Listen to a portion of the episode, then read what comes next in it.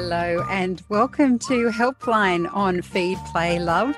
Today we are joined by Mothercraft expert Chris Minogue. Chris has over 30 years' experience helping families with their small children and babies, sorting out all kinds of things that can be challenging for parents, most of which is related to sleep, but there are other things that we want to know about. So, if you have a question for Chris today, there are a number of ways you can ask it. If you've joined us live on Facebook, you can pop your question below. You can direct mail us if you're on Facebook, or if you'd like your question answered next week, send it through to helpline helpline at theparentbrand.com.au. Chris Minogue, hello. Hello. How are you? I'm really well. Not that people can see in the podcast, but you look like you've had a haircut. I have. I had a haircut on Tuesday. Very nice. Manageable. Very nice. It's good to have a little a little haircut, a little bit It of a is. spoil. It was a perfect, perfect rainy day to go and sit at the hairdressers. Ah, lovely. All right. Well, enough about your gorgeous hair. Let's get into some of these questions. The first one comes from Leah. Yep. She says, Hello, I'm wondering if you have some advice for me. I have a four year old son who's very clingy and won't sleep in his own bed. He was fine up until around a year ago, but then he started having night terrors. They got pretty bad and he ended up in our bed. I have tried reading him books and getting him to fall asleep in his own bed. I have to sit in his room until he falls asleep. Then I sneak out, but he still comes in our bed halfway through the night. I have tried lolly rewards, etc. He has a nightlight and we brought him his favorite character quilt, bed quilt. I can't really close the door and let him cry as my husband drives for work and it's just too dangerous to let him miss out on his beauty sleep. I did try once though and he didn't stop crying and I felt awful. I think he may just be too old for it now. He has two older brothers and I have never had uh, this issue with him, with them, sorry. He has to be in the same room as me most of the time. He goes to preschool one day a week and that used to be an issue. He didn't want to go but seems fine seems to be fine now. Any advice is greatly appreciated. I wonder whether this little boy is just looking for some sort of reassurance, and maybe sleeping with his ano- another one of his brothers might help. So it doesn't sta state whether he sleeps in a room with someone else, but I think it'd be really easy to do the hard and fast. You know, he needs to stay in his bed, and you know he's got to stay there. But obviously, he at four, he's looking for more reassurance than say a two and a half year old that's adjusting to being in a bed. So my first thought would be can two of them share a room? Can he share with someone else to give him that reassurance? So that would be one line that I would look at. And the second line I'd do if if that wasn't possible would be to maybe um, put a gate. I think the trick is to teach him to go back to his bed. So putting a gate on the door, which we often do with the younger ones, might help because then it allows you to come to the door. He's on the other side of the door. And then you say, as soon as you get back in your bed, I can come and give you a kiss. And then just teaching him that back to bed and reassurance and resettling. So there's, I try and sleep him with his brothers first to see if that might make a difference and does he sleep any longer. The second thing I'd try is put the gate on the door and just say, you need to go back to your bed, but I can come and give you a kiss when she's in your bed. That teaches him to go back to his bed without shutting the door. And the third thing is you might have to get him to cry it out a little bit. So doing this on the days where your husband isn't working really will help as well. So then you're not compromising um, the message that you're giving him. So I tried in that order and see if that can help him to settle down. Um, because at the age of four, he should have the ability, in a way, to be able to go to bed and go to sleep, even if they walk in the middle of the night. And the only thing that's going to get them back to their bed is you walking them back to their bed. So Mm. it's just working out whether you're prepared to get up and walk them back to bed. You're prepared to buy a bigger bed and let everybody be happy. Or you, you put the gate on the door and, and you say, okay, I can give you a kiss, but you need to be back on your bed. But I try the path of least resistance, which would be put him in the room with his brother or one of his brothers and see if that might help him settle for longer and get the reassurance from someone in the room. Yeah. Good luck with that one, Leah. And our next question comes from Alice. She put this in our helpline group. She says, Hi, Chris. What do we do when our one year old twin boys both wake in the middle of the night crying? They are unable to be soothed for hours. We don't know if they are sick or in pain or just unable to get back to sleep when one wakes the other. We are reluctant to take one of them out of their room in the middle of the night to try and soothe individually. We give Panadol thinking it's teething. They have two sleeps uh, two sleeps of about one and a half hours each at 9.30 a.m. and 2 p.m. Bedtime is 7.30 p.m. and they have no feeds overnight. Do you have advice for things to try? Thanks for any help. So I think the timing's right and the amount of sleep they're getting in the day is right. I think this is, you know, if we had a twin helpline, this would be the question to ask whether to remove one are they using each other? Now i think what happens with twins and i've done loads of work with twins is that you rescue one twin at the sake of the other. So you go in and grab that child out of its bed so it won't wake the other one but in the end, they've got to get used to each other's noise. So that's one part of it. So it, this could have crept up on you. You know, you go in to settle one, you do it quickly, but in the end, you're actually self settling that twin. So you do need to get them to settle together. The timing of the sleep is good in that they're they're about awake about three, three and a half hours. They're getting two, one and a half hour sleep. So that's good they're going down at 7.30 so this is probably more than anything just a behavioural part. I personally would separate them. I'd separate them for two to three nights and find out who actually is waking and who could sleep better. And in that two to three nights correct correct the behavior. So take the better sleeper out and maybe put them in a porta cot in another room correct the behavior of the child that's more consistently waking up because i'm sure there would be nights where could be one or could be the other.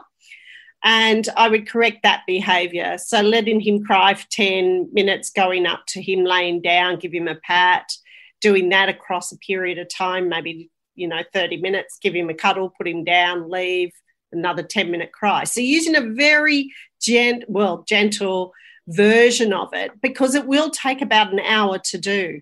So it depends what motivates you most to correct this behavior. But on the third night, you need to bring them back together.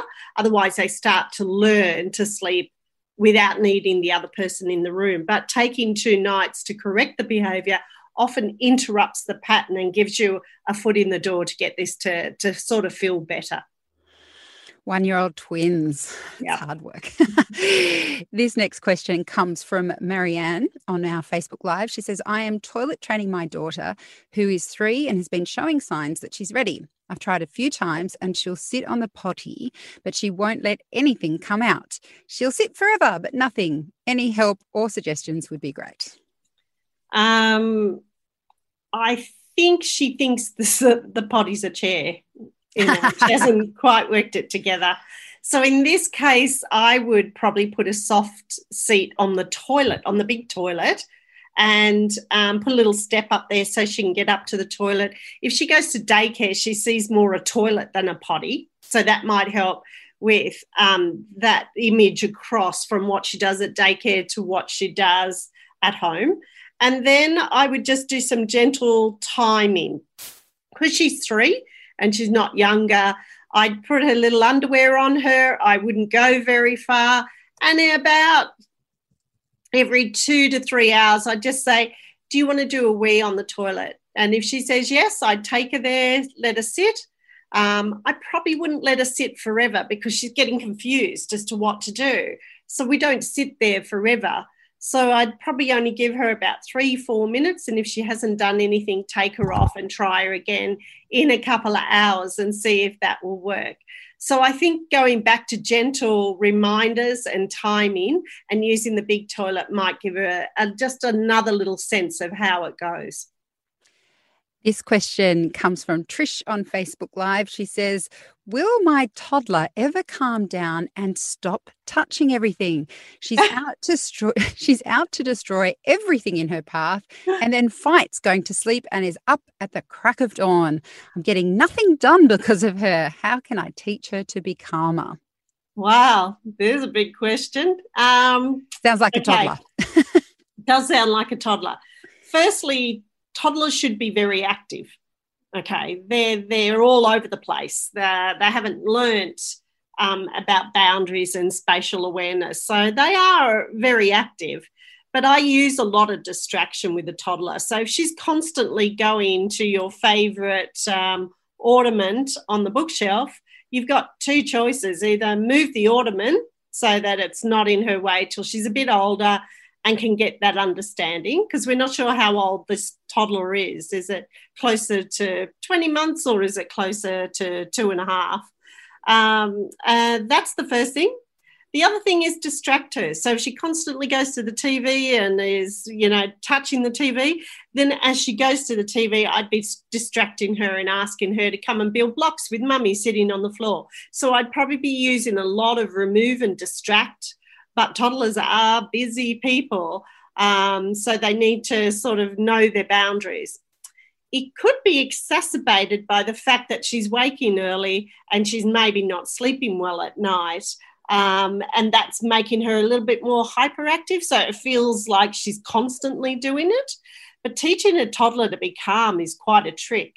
But the most calming thing they do on their own is read books. So maybe having a little pile of books in the lounge room that she can go and sit at. It might um, be on a little pull out cushion, and she sits and she flicks through those pages, might start to help her calm and sit. But I wouldn't expect that a toddler would do that very often. They're more into running, climbing, jumping, holding, pushing, all of those sorts of things in a loving sort of a way.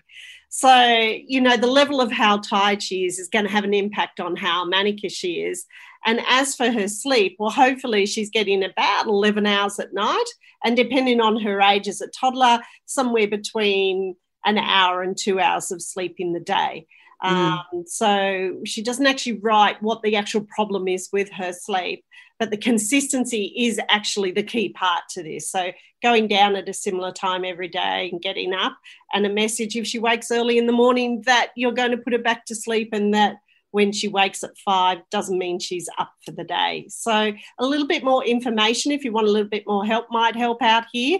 Um, but otherwise, yeah, toddlers are pretty active. They're on the go. They are. And in terms of getting stuff done, I reckon the only way I ever got anything done, I think, was having a playpen. Yeah. Well, yeah. For a limited amount of time. But if I, yeah. I had to get anything started, yeah. yeah, that was the only Either way. Either you go in the playpen or they go in the exactly. playpen. Yes. yeah. One one of the two gets in the playpen. And it depends on the makeup of the house, like stairs and how safe the environment is. But they are pretty active. But I don't I think if you have a child that's not sleeping well, you know, that wouldn't help that it actually make them a little bit more manic or overtired and then they'll really get active Oh dear. Well, good luck. Uh, this next question comes from Heather. She says, How old is it that children should be out of nappies to sleep at night? Oh, that, that really differs from child to child. So um, I would think that most children are between three and four when they come out of their night nappies, and it's really dependent um, on how how much they drink during the day is one factor. It's not the only factor, but how much they drink. And kids these days tend to drink out of bottles instead of out of cups, so they take on quite a lot of fluid. Um, so that's one thing. Um, it depends on their training, their toilet training, like when they started, because I tend to find that to night train a child is about six months after they're completely toilet trained in the day. So they're not having any accidents and they're taking themselves to the toilet. But it is very dependent. Boys can take a lot longer than girls. They can um, night wet for a very long time. So I think the consistency is the really important thing. Um, you know, not drinking loads and loads out of a bottle. Um, toileting before they go to bed at night. Some some children even need to get up in the middle of the night and be toileted.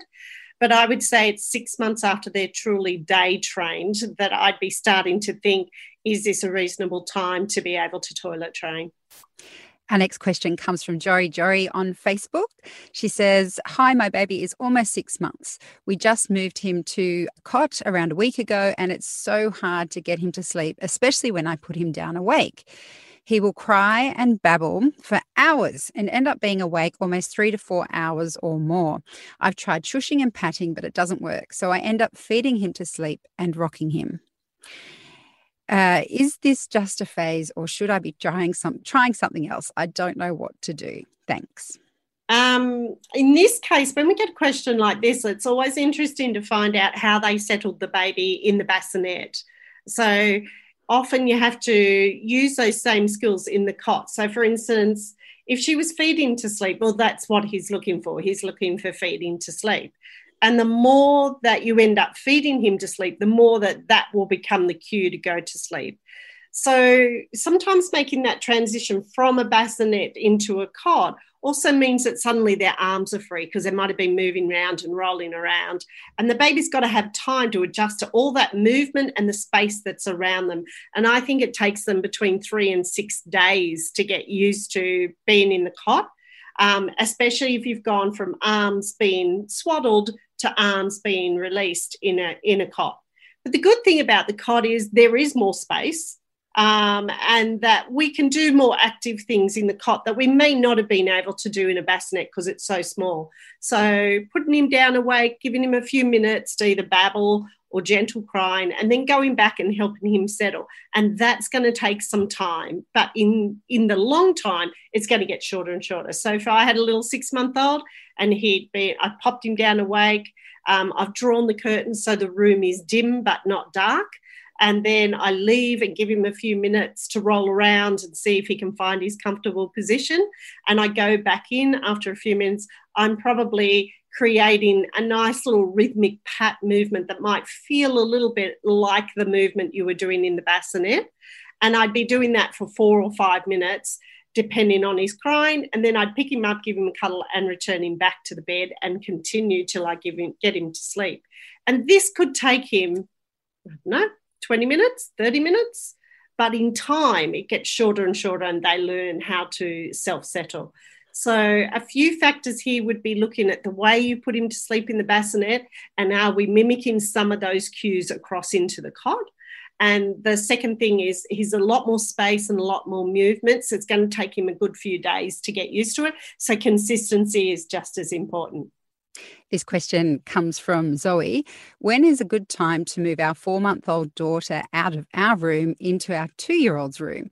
They need to eventually share a room. So, should we be doing this sooner rather than later? Good question, Zoe.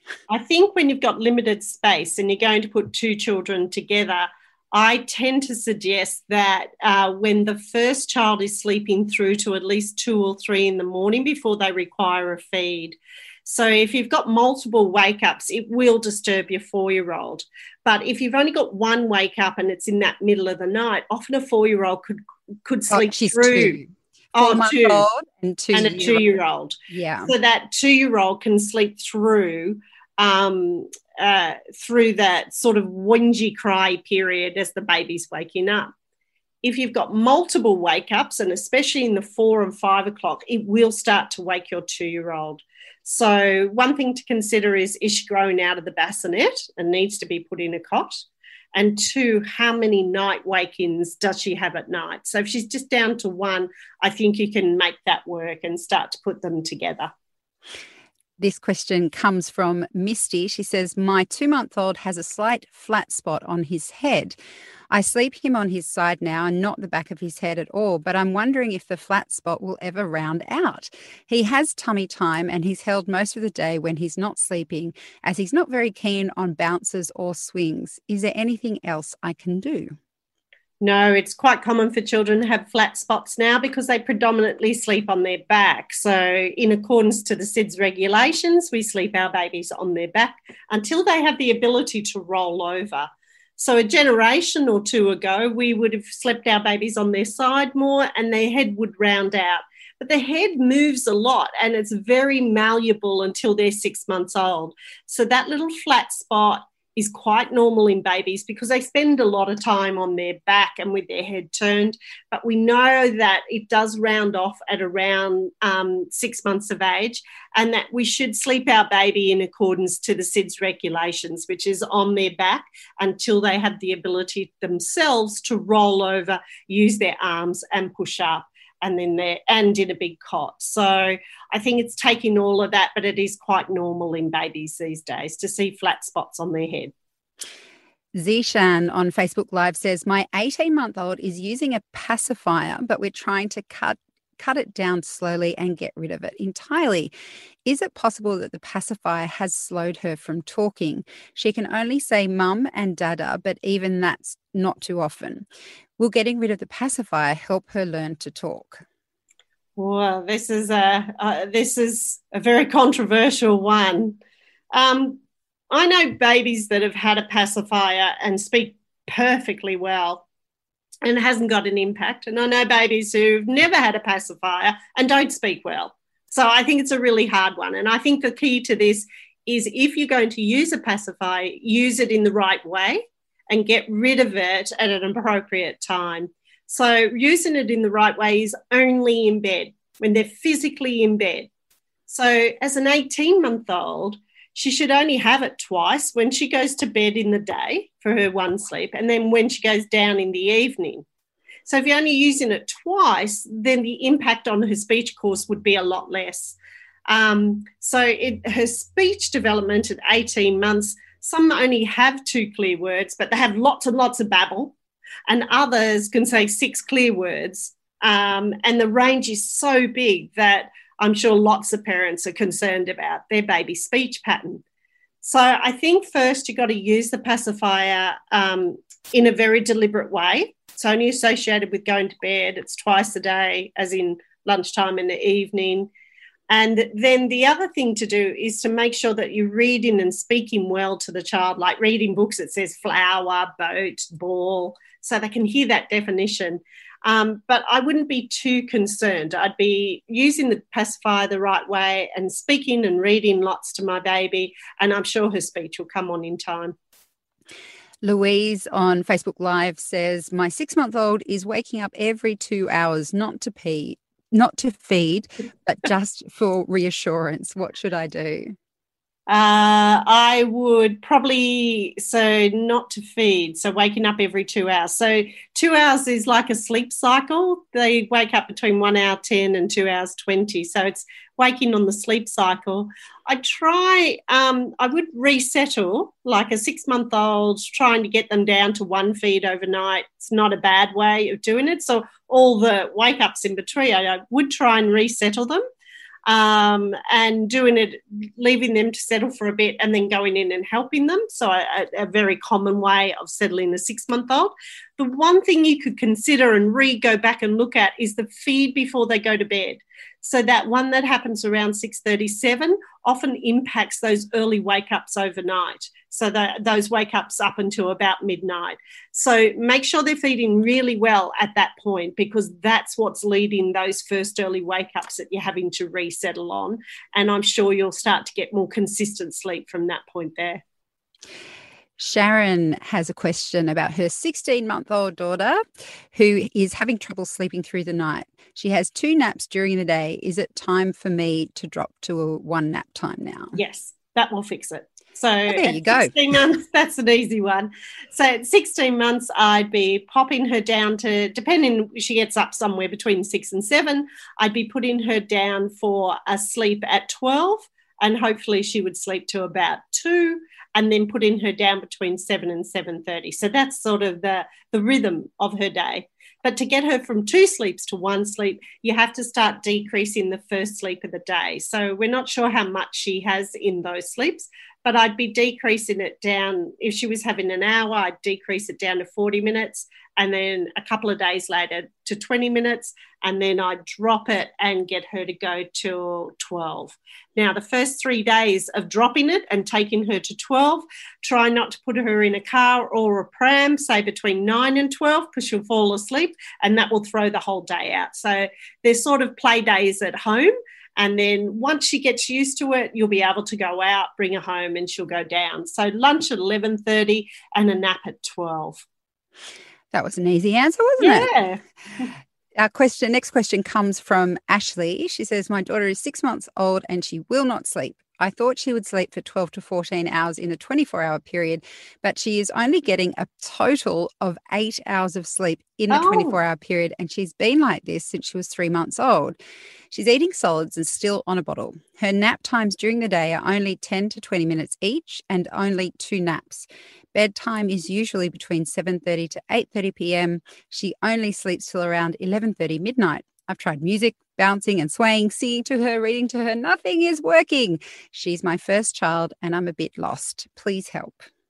Well, this is this is a bit of a tough one because she this poor little bub is so tired by this stage, six months down the track, that I would have to sit down and really work out with this mum sort of what cues she's giving to the baby um, and how we can take those cues and develop a sleep pattern because that is very little sleep. So this baby would be really sleep deprived. So in this case, what I would normally do is work out the rhythm that the parents would like, you know. So she's a six month old. So she should have more four milk feeds in the day and two meals.